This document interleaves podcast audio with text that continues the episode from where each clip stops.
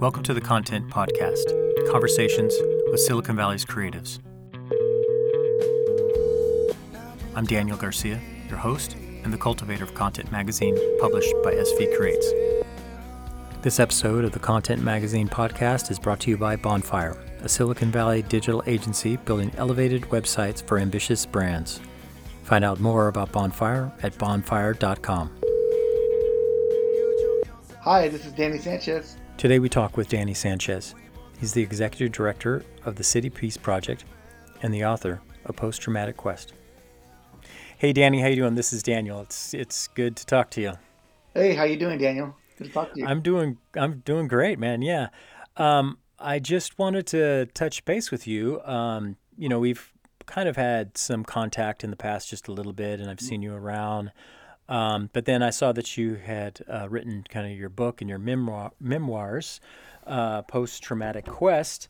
And so I wanted to just kind of talk to you about uh, the book, writing the book, and um, also there's a couple songs that you released um, about the same time with the, the book, too, right? Yes, yes. Yeah.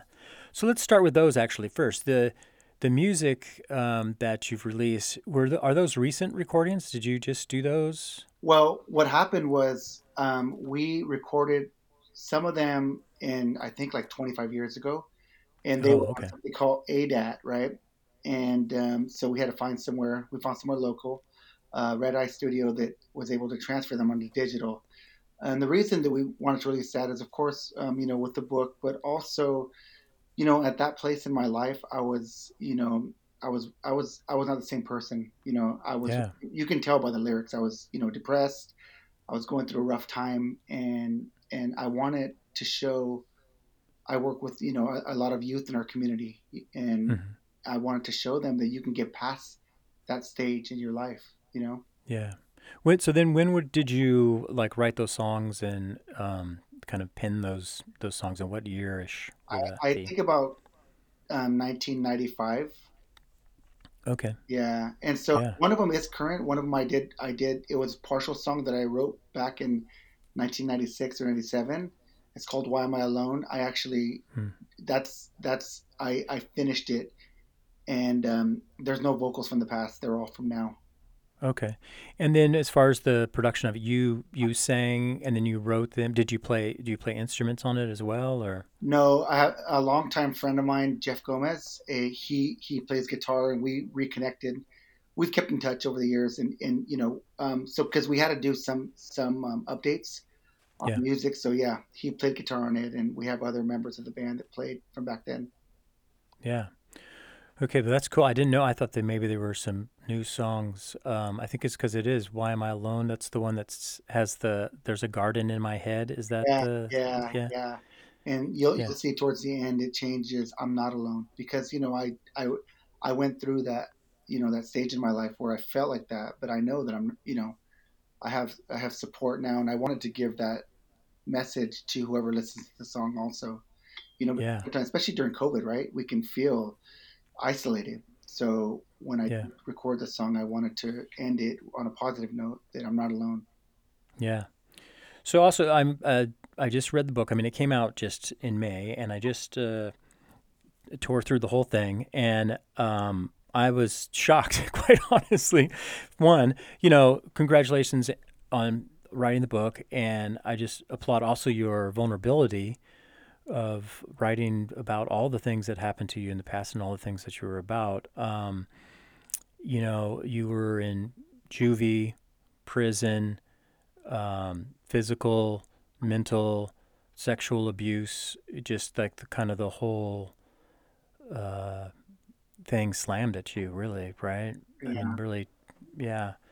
Um, but then you, but you have a transformation from from that, and you say in the book that um, you that's when like in prison you chose to become a Christian. So like, what does that mean, and how does that come about? I mean, I guess that's a spiritual awakening that you had. Yeah, but I don't. I mean, in the book, um, it's kind of a like for me, it wasn't my spiritual awakening at that point. It was just like an, a door was opening for me Mhm. um, because you know it was the worst experience I had when I was, you know, incarcerated. Right, I was kind of, for lack of a better word, shot to the curb by the people that I hung out with. You know, because I was following Christ. Um, So, you know, later on, I, I, I do have a radical transformation, you know, through my faith in Christ. But at that point, it was kind of a, an escape. You know, I was trying to find an easy way out of, of um, you know, what was going on in my life in the book. And uh, Okay. yeah, so, you know, that's when I kind of, at that point, I was younger and I was like, oh, this is not for me at that point, you know. And I think, it, again, I was using it as a, as an easy way out of my situation, you know. Um, Yeah. and you know, I, I I'd been I'd been I'd been stabbed multiple times, you know, and I just wanted some to find some sort of peace at that time. Yeah. It was Yeah. you know, it was a difficult time. Yeah, yeah. And then, um, okay, so then, yeah, because later, because you kind of have that in the book, and then you get out, but then you immediately kind of return to your normal Yeah, kind of shen- shenanigans, if yeah, we could call them yeah, yeah. um, and then, but then, yeah, your your cousin or uncle Eddie had become a pastor, and so he kind of brought you in, right?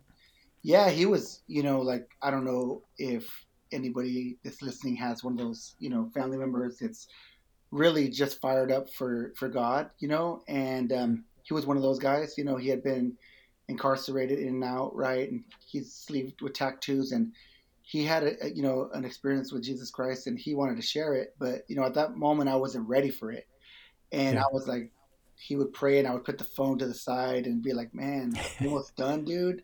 You know, uh, yeah, and, it, and, it, and at that point, it just wasn't my time yet. You know, I wasn't ready to fully kind of surrender the the lifestyles in. And you know what I didn't recognize at the time was it's because I had these layers of trauma that I was dealing with, yeah, and I didn't want to let go. I was a heavy drinker and and drug abuser, and I didn't want to let that stuff go at the time because you know that that helped me cope with pain yeah, and you know, if you think about it, it's like some pain I didn't even realize. I normalized a lot of it. And I think a lot of people, you know, you know, I work I work with um, the community with youth, and I'm on the mayor's gang prevention task force as a crisis responder, a faith leader, hmm you know, a pastor that supports families that are dealing with loss through youth violence, and um, and also bedside assistance for those that are injured in yeah, youth violence. And so you know um, i've been in the place where a lot of these these these young people that i'm working with have been and you know i didn't think i was i don't i don't think at that moment i was ready to give up my coping mechanism because you know it took yeah, years after to to to realize like wow you know um, i don't have control you know and and that came back when my probably before this but like when my when my mom she she kicked my dad out of the house and and I was I was I was devastated when I was about four years old. I can remember her throwing yeah, something out of the house and I was angry at her, but I didn't know that he had, you know, he had um he had been with someone else, you know, yeah, and so you know a four year old just sees dad gone and and at that moment we we didn't have a lot of um you know we were moving around a bit to my grandparents and we moved another place so no stability and you know I felt yeah, really out of control at that point, you know. yeah. Yeah, and you talk about too, like a kind of a pivotal point in your life. I mean, I mean, so you had those kind of, uh, you know, kind of like a, a little bit of abusive home, and then the divorce, and picked on by your brothers, and kind of that kind of scenario, and then, and then, but this one time you had a fight, and then that felt like it was something that you could do, so you kind of wrapped up your identity in that, right? Yeah, because you know I wasn't very good at school. You know, I had a lot of um,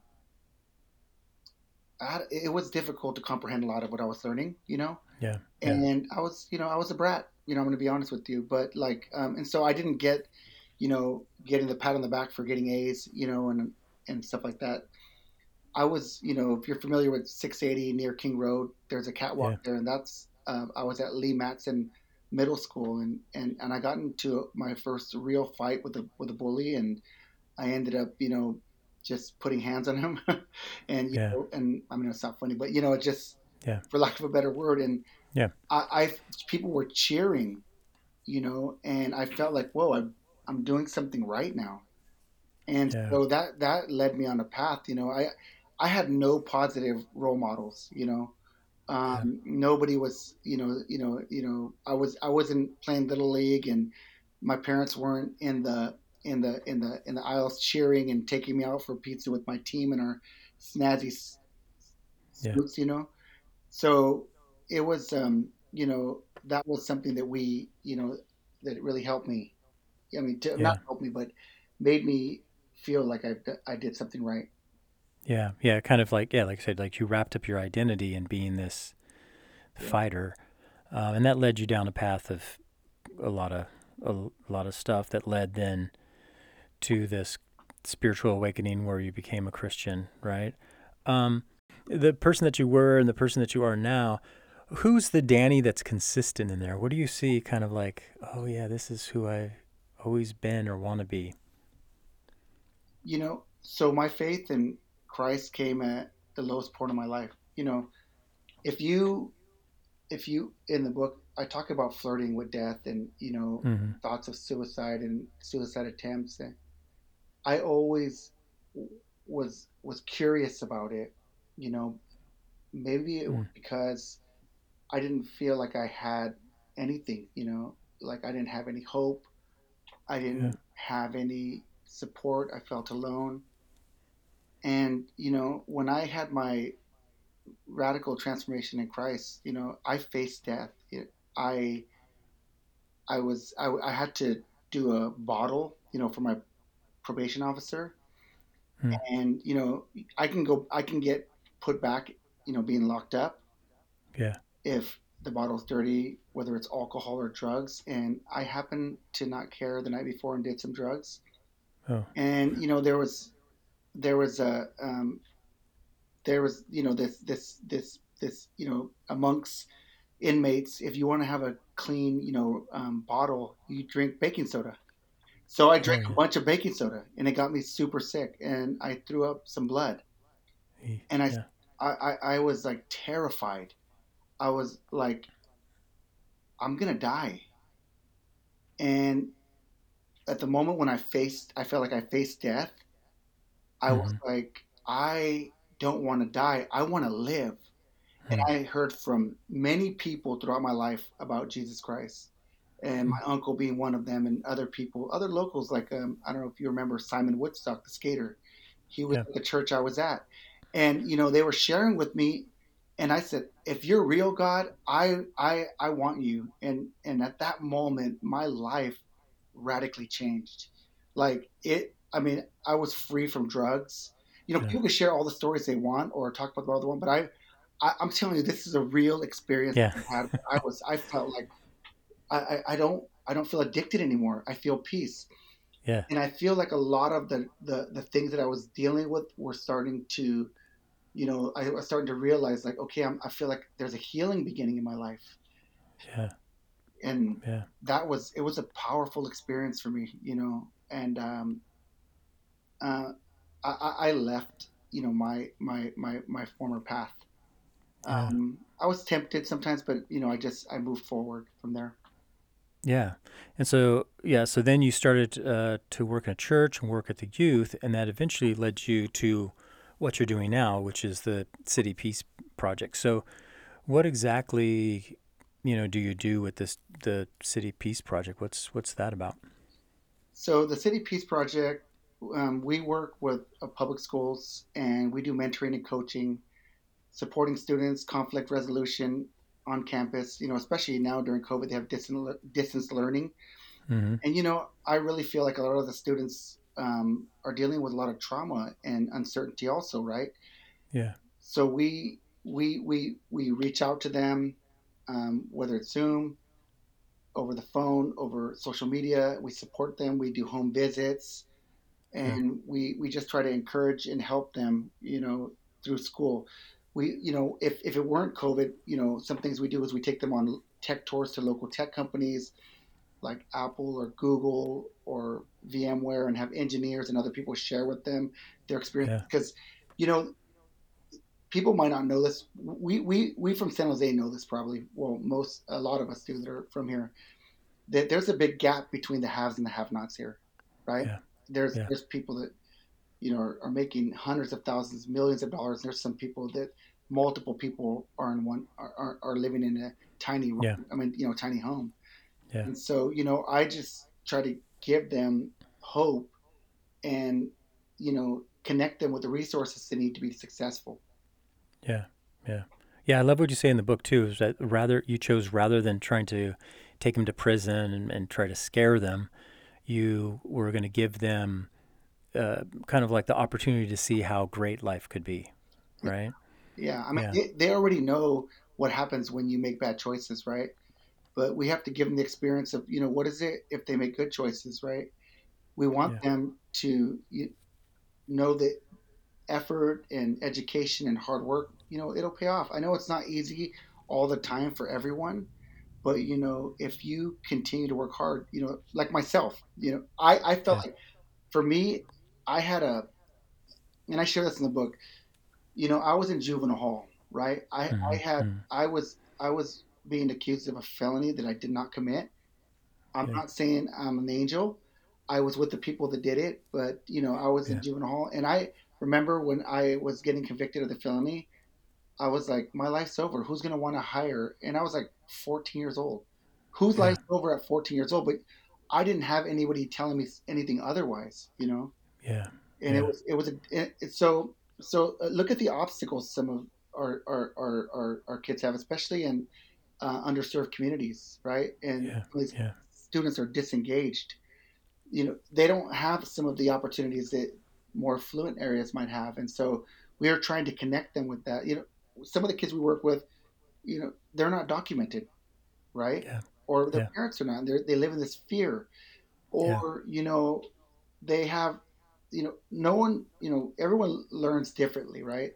Some by instruction, but some people need some hands-on kind of support. So we also provide tutors because yeah. we understand that too. And yeah. also, you know, I took a group of um, um, students that were, were, were associated with, um, with, with with a local gang uh, mm-hmm. to Google. and, yeah, cool. and when the engineer share, was talking about engineering, they were falling asleep.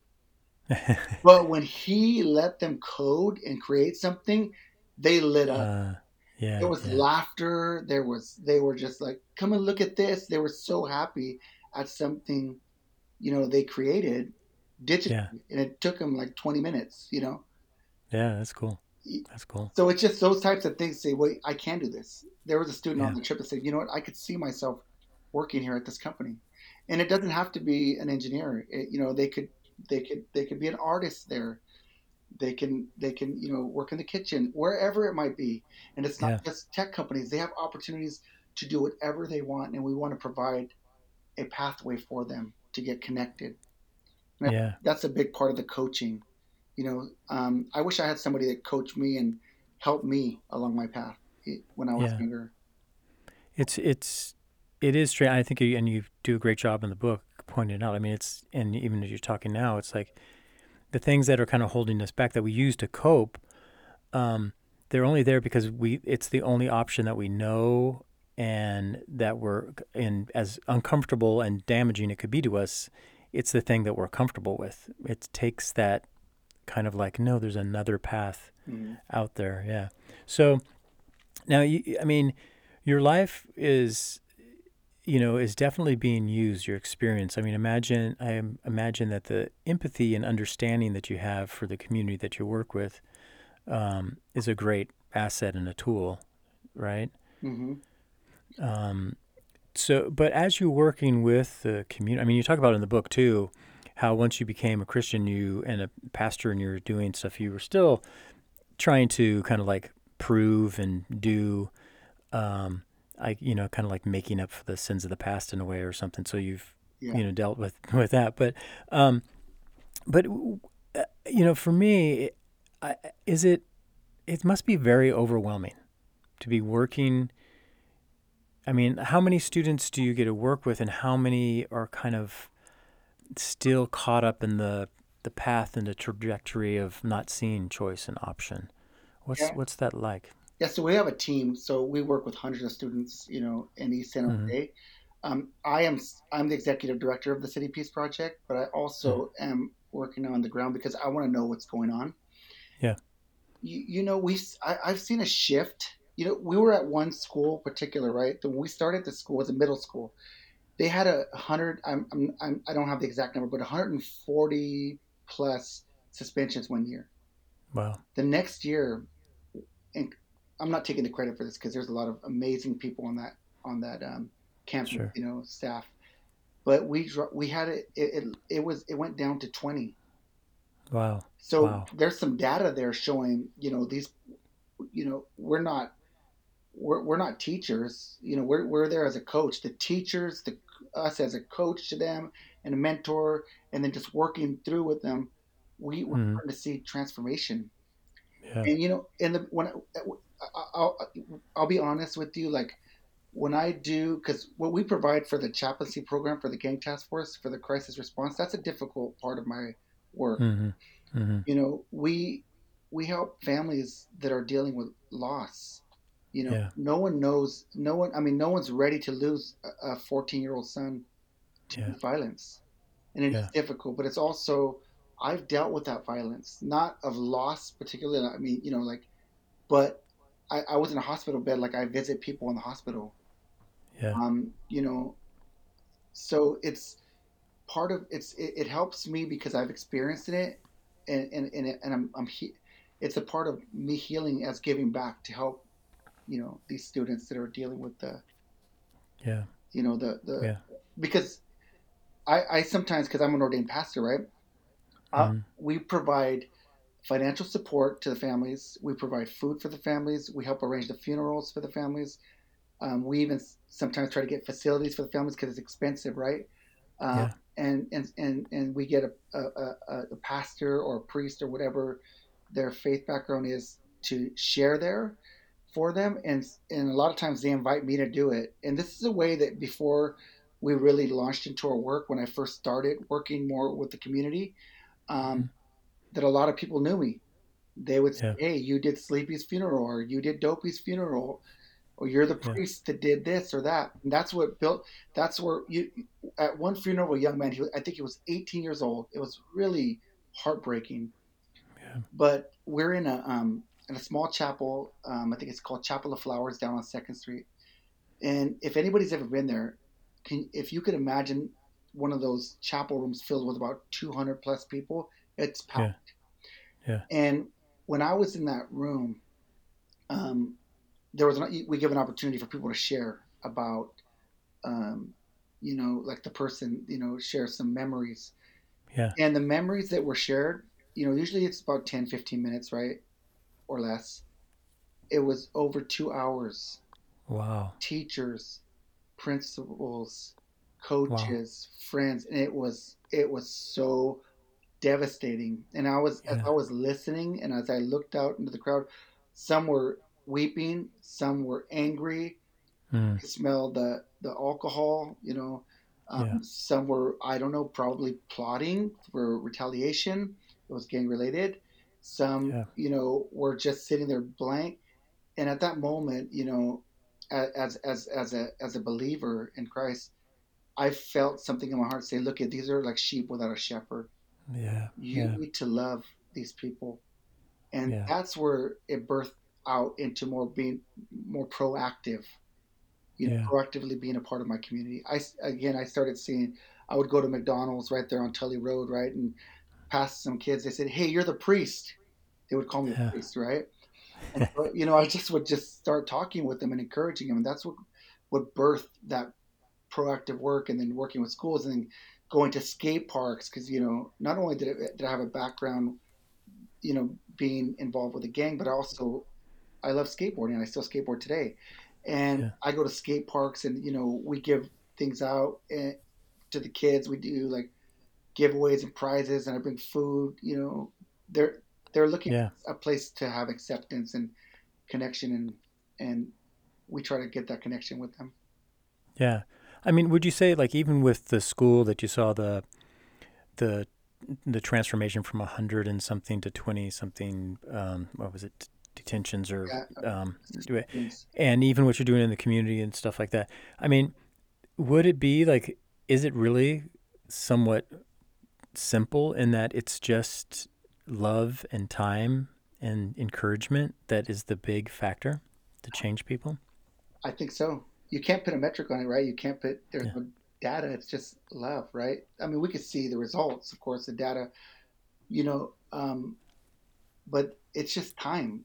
We we spend a lot of time, and I say we because we have a I have a team. A Yeah. lot of time in the community, a lot of time listening, a lot of time guiding, Yeah. and I think it's it's just really really important for the youth we work with to know that they have someone that they can call. I get calls sometimes in the middle of the night, not all the time, and Yeah. and I have questions, and and even some of the the kids I work in I work with that have left the gangs, they're concerned about their friends, and they'll tell me, Yeah. or or you know, just it's just um, it's it's just amazing the relationship we build. These are like the ones that would call me at night. They're adults now, but I've known them since they were in seventh grade. Right. You know, and they're Yeah. they're now they're productive. You know, doing productive things in the community when they before. You know, they were making bad decisions, and some of them went down the path that I went down. You know, being Yeah. incarcerated and such. Yeah. Yeah. And once you start going, it's it's really hard to turn back. The odds really are against you in some ways, right? I mean, Uh, I'm glad you bring yeah. it up because you know, when I was younger, I, I know there, there there's a lot of reform and change now. When I was younger, there was about I, I, I don't know the exact number, it was 60 kids per unit in juvenile hall, and I heard the entire juvenile hall right now has something around I'm not sure, maybe 60 for the entire facilities. But Huh. um, I was an alcoholic teenager that was hmm drinking and doing drugs, and I really needed re- rehabilitation, but Yeah. Got incarceration. Right. And instead of getting help, I was I was I was I was I kept going back for drinking and just being incarcerated instead of being sent to a rehab. Yeah. You know, and and I think about it, it was, and then even to young adulthood, you know, the same thing happened. You know, I felt like there's a word, a term that when you're incarcerated, it's called being railroaded. Mm. It's, it's for conviction. The DA would say, "Hey, you got this uh, misdemeanor. If you plead guilty today, you can get out. If you don't plead guilty, um, then you're gonna have to wait for your next court date."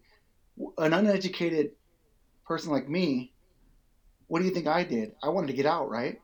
Yeah. I Yeah. wanted to get out immediately, and, and so I, I would just get mis- for drunk in public, you know, or whatever it was, Yeah. you know, getting in trouble, and and it, and, and it was a long path until finally, you know, when um, when I when I shared earlier about that near death experience, finally one of one of the probation officers said, "Man, you need help. I'm going to send you to rehab." Yeah. You Yeah. know, so it's just it's just having empathy and looking, and, and this is what's important. This is why we wrote part of why we wrote the book, right? Because there's layers that Yeah. people are dealing with. When I was in juvenile hall um, for the first time, it was my first time being in juvenile hall. They didn't know I was claustrophobic. My, my brother Oh, he locked me in the closet. They threw me into a tiny room, you know, with a yeah. key lock with a tiny window. I flipped Yeah. out. I Yeah. banging the door and I was hyperventilating, asking to let me out. You know, Yeah. I was there for 30 days. It seemed like I was there for an eternity, Right. and it I I was completely changed after I got out of being incarcerated. Yeah. Just because of the the trauma of being locked up like that, huh? Yeah. And, Yeah. and and the loss of control that I felt when I was a kid, when I felt like when my brother would, you know, um, Yeah. put the blanket over my head or lock me in the closet, or or when somebody would bully me, all these things started coming up. But and then the reason I say I changed is because, you know, I I I, I tried to I tried to act normal because I would have to survive. It's the total opposite um, of being outside when you're incarcerated. You can't trust people. There's a lot of violence, and back then we would fight all the time. And so when I got out, I tried to act normal, but I'll tell you right now, I did not feel normal. Yeah. I Yeah. was a different person, and Yeah. the, the skill, what I learned in, in uh, from being incarcerated, those those skills don't work out here, you know. Yeah. And and so so you know the world, you know my my my my parents' life went on, you know the world went on, but I was a whole different person after getting out of Yeah. incarcerated. Yeah. It's not only it's not only that experience of being in that kind of changes you, but then when you get out too, um, it's the way that you, then you're you're labeled, and then you've lost resources, right, and even support systems. you know, I know sometimes like if you, you don't even you get your license taken away, so then you have to you're riding your bike to get to place to place, but then you're getting home late, but then you got a record, so you get stopped because you, you know, Yeah. you know, and it just becomes this real difficult thing.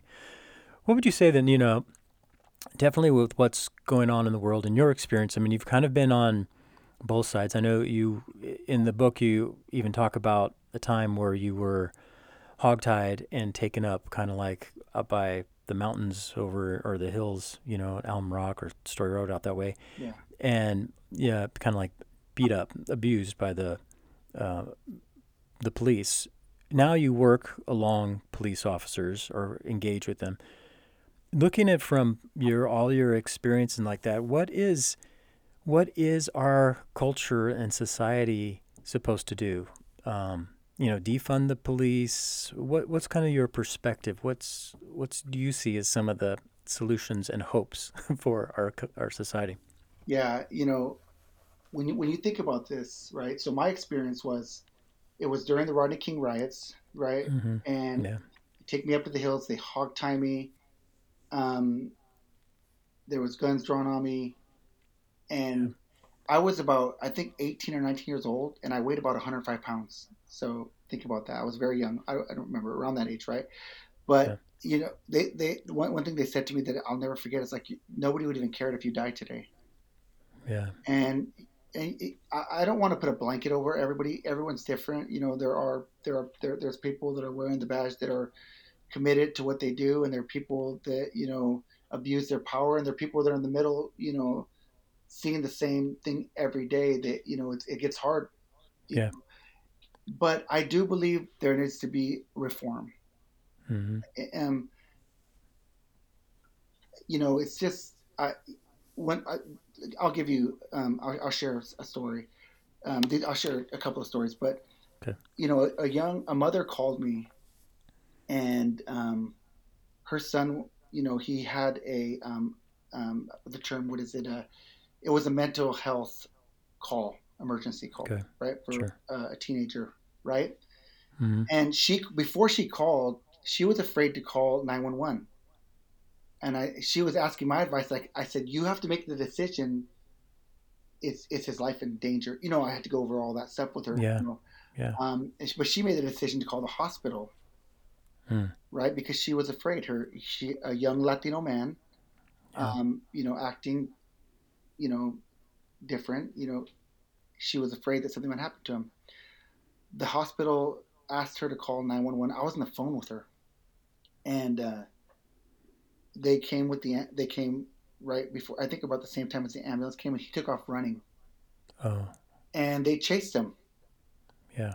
and you know this kid needed help. He didn't need he didn't need to be chased by police officers or handcuffed.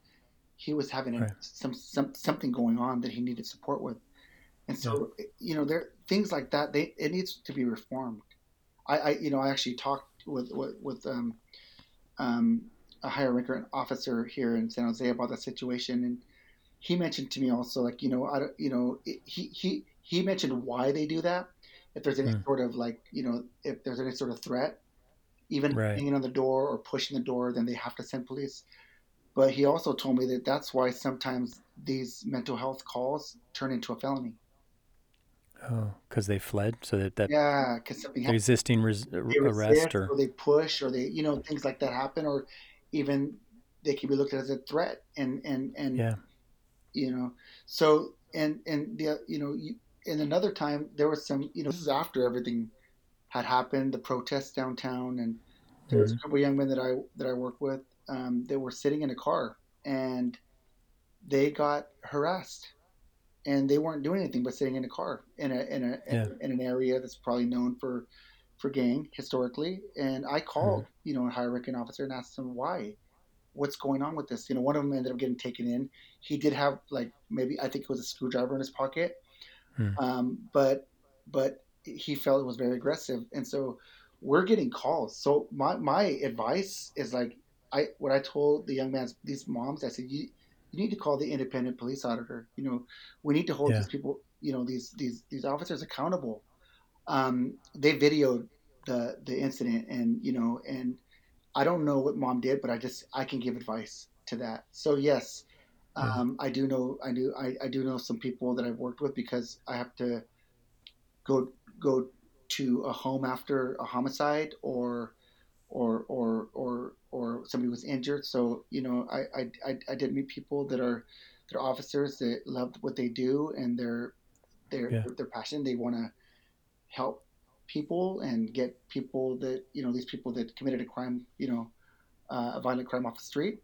So yeah. I, I just think that you know we need there needs to be a lot more um, support for you know the when when someone's not a threat and not looking at yeah. everyone as a threat. I maybe it's the way they're trained. I don't know enough about that yeah. to speak on that, but you know I don't think everyone they come across yeah it's it's a threat. You know, especially it's sad if it's a if it's a young African American or Latino man. Yeah. Yeah, it's it's. I mean, every call is as unique as the person and the circumstances, mm-hmm. right? Mm-hmm. So, it, I mean, there is a lot of there is a lot of pressure on the police officers, you know, to how they can manage that and handle it, and um, yeah, and but you know, unfortunately, I have to say too that I've seen police officers that I know who've been great, great people, but the daily um, exposure to kind of some tough situations and then having near death experiences because of threats yeah. makes it makes them hard, you know, and fearful, you know. Yeah. So yeah, I, I, yeah an yeah. ER an ER um, nurse had said this before, and I and I always pray for myself that this wouldn't happen. But when they see a pay, someone coming in constantly, you know, they get a little bit yeah like you know this person keeps coming in you know like it just gets a little bit hard towards and I and I and I hope that our hmm. that our officers' hearts are not like that. I hope that yeah. never gets like that when I'm working with kids that are getting suspended or getting in trouble. I always want to have empathy and compassion for them, and I yeah. think you know I, I I think it's important for us and for them to be trained on that. Also, it's important, right? And I don't think yeah. you know necessarily needs to be militant. I think it needs to be there needs to be a balance, right? Yeah. Yeah. So then, how about for me as a citizen? I, you know, I live downtown, and, um, you know, but for other people, how, what can we do? What can we? How can we live? How can we help create a better neighborhood? I think it's, you know, knowing your neighbors, right? Um, mm-hmm.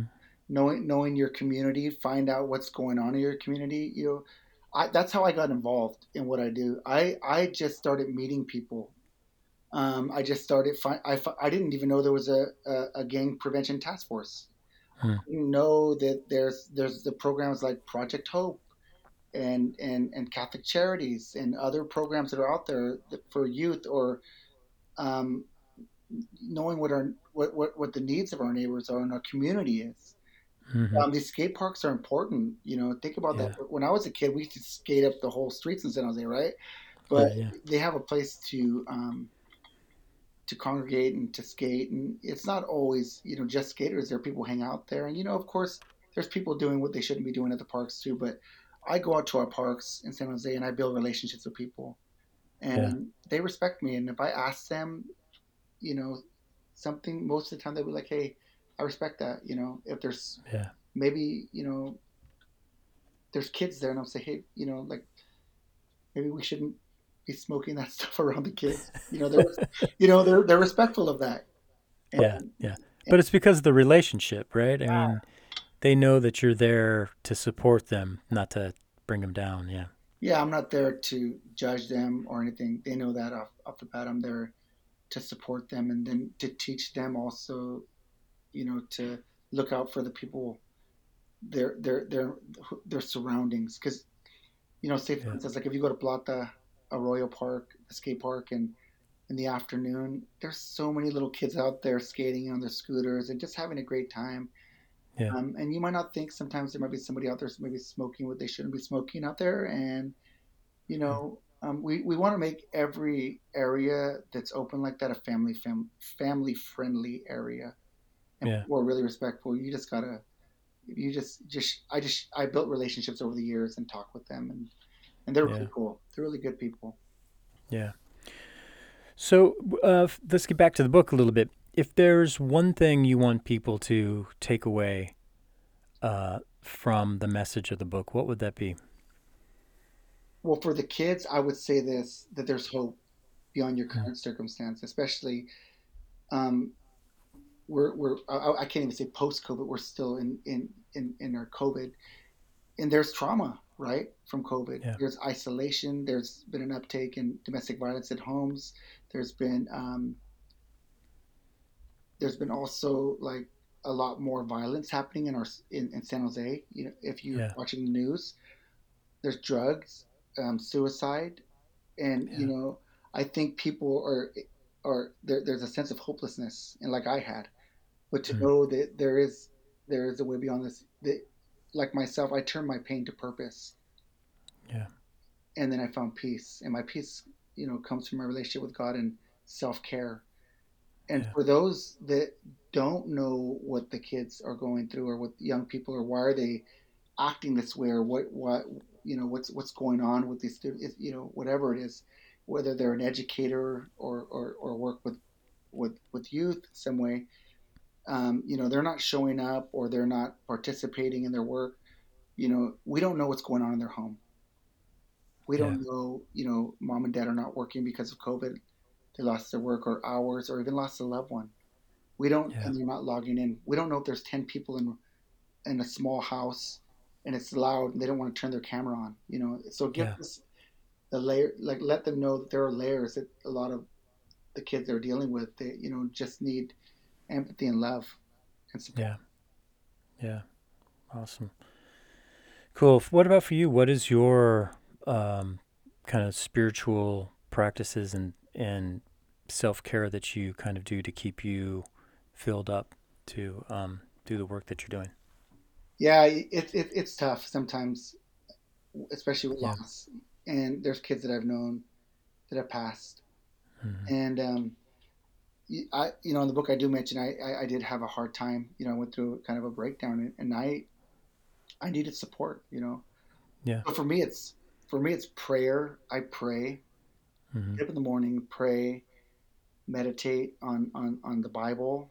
Um, hmm I know the importance of having good people around you with my church family, you know, hmm and with them.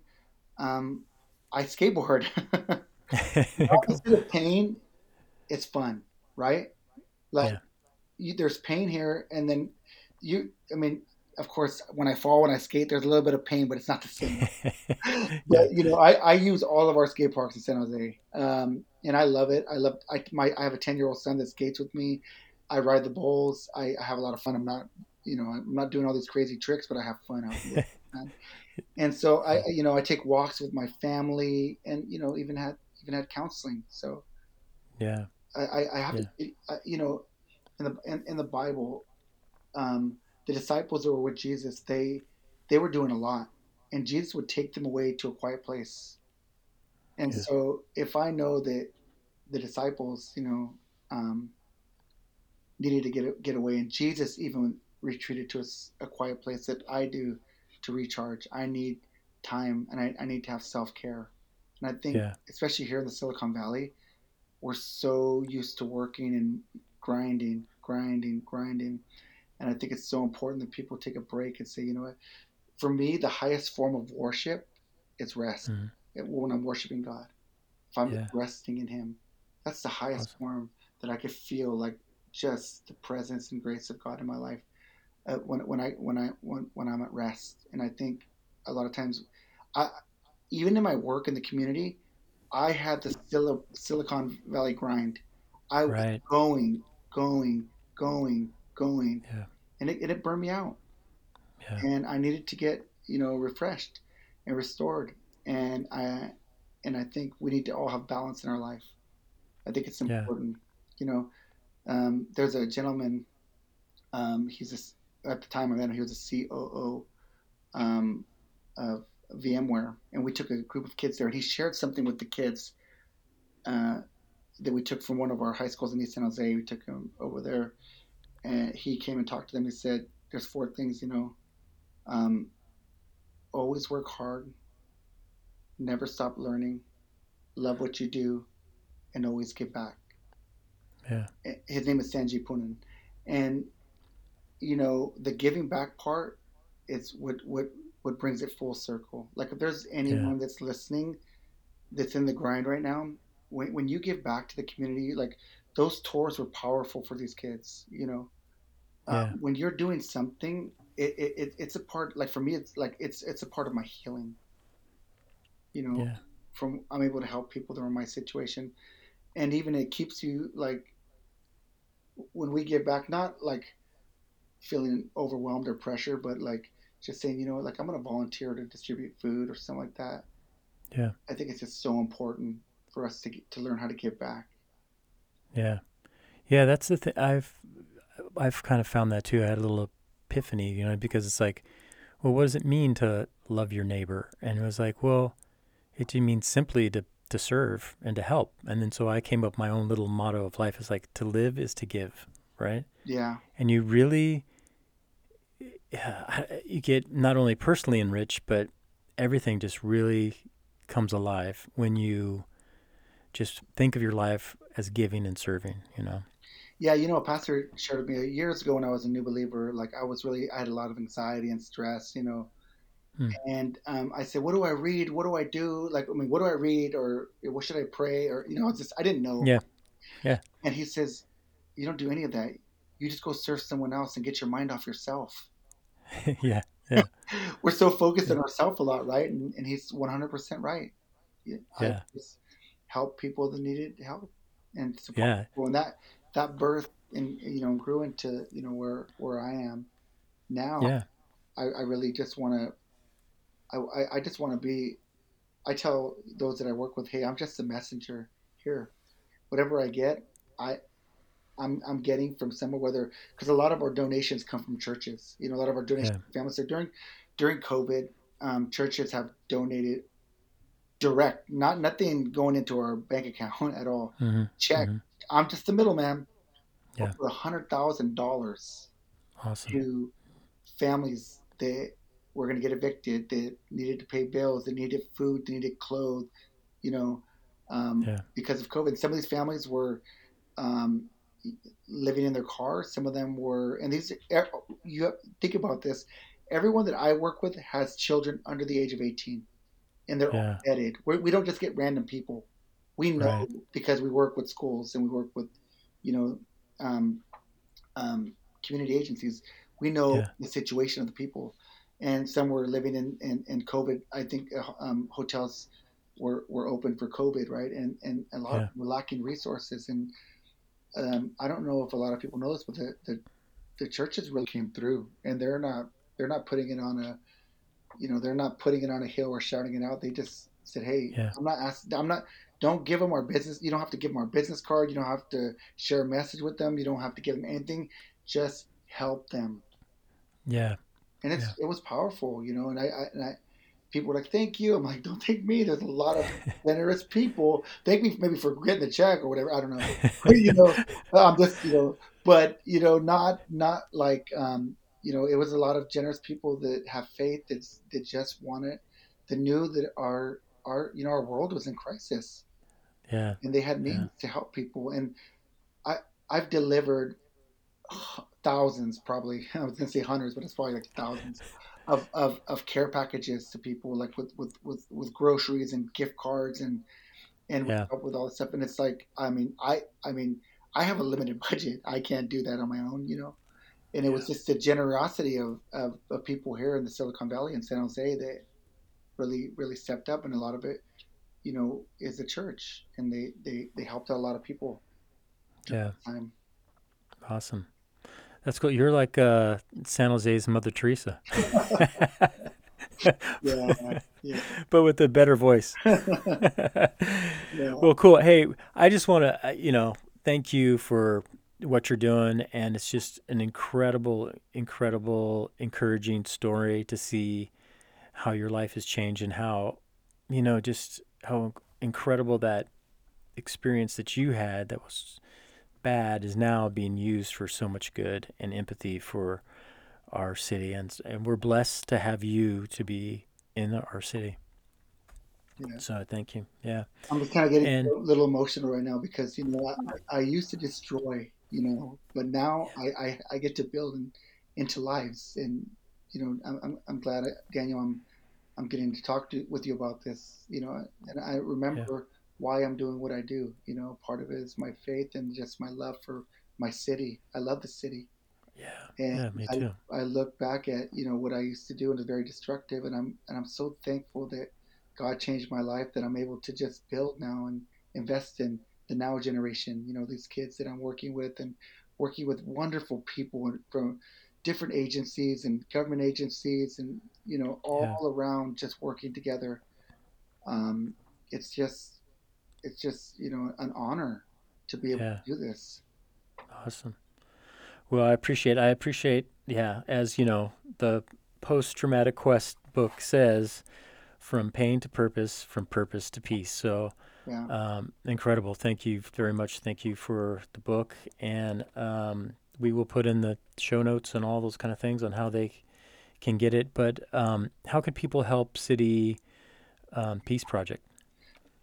Well, I mean, there's many ways, right? There's opportunities to volunteer. There's donations. Um, right now, it's not. We're not really, you know, because of COVID with volunteers, but Yeah. um, more with, uh, you know, there's there's financial support or people can donate canned goods, non-perishables, to us. Hmm, okay.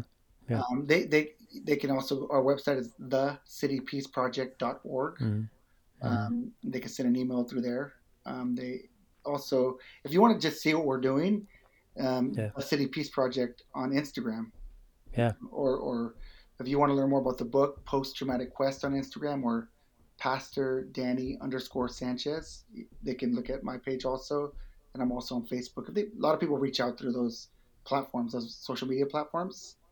Uh, Yeah. And and the book's available on Amazon.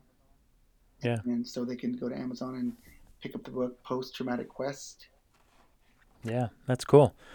Awesome. And on, and you're on Spotify and you're I'm on the Spotify. music. Yeah, the music yeah, yeah, Are you on TikTok and Snapchat and yeah. And everything? platforms, But yeah, so yeah, the, the music's on iTunes, and Spotify. So is the book. You know, again, the music was something where it's l- giving hope beyond. It's it's you know we're from. It, it was it was written in the '90s, so it's Yeah. kind of got that grunge melodic. Yeah, vibe, yeah. You know. Metallica slash yeah. Yeah. So it's uh, like the it's like a throwback to the '90s grunge. So if you're into that throwback right now, yeah, yeah, yeah, yeah, I'd appreciate if you y'all check it out and share it, and just know the the the heart behind it is is to give people hope. Everything that I'm that I'm doing that I've been given, I want to, I freely receive, and Yeah. I really want to give, you know, yeah. and I want to help. Amen. Amen. That's awesome. Cool. Well, thank you, Danny. Thank you for your time, and like I said, thank you for the work. And um, I hope because of this podcast, there's people who uh, contribute, purchase, and help out. So yeah, Yeah. Yeah. And I bet, like, Thanks. dude, I just want to say one thing really quick. sure. San Jose, I love you. I love all of you. Daniel, I appreciate you. I love you, and I thank you for letting me be a part of this podcast. And um, yeah, I just Thank you, to man. share that. Yeah. Awesome. All right. We'll talk to you later. Thanks. Bye. To find out more about Danny and the projects that he does in the community, go to his website, The City Peace Project. And to find out more about the book, go to the website Post Traumatic Quest. Also follow him on Instagram at The City Peace Project and at Pastor Danny underscore Sanchez.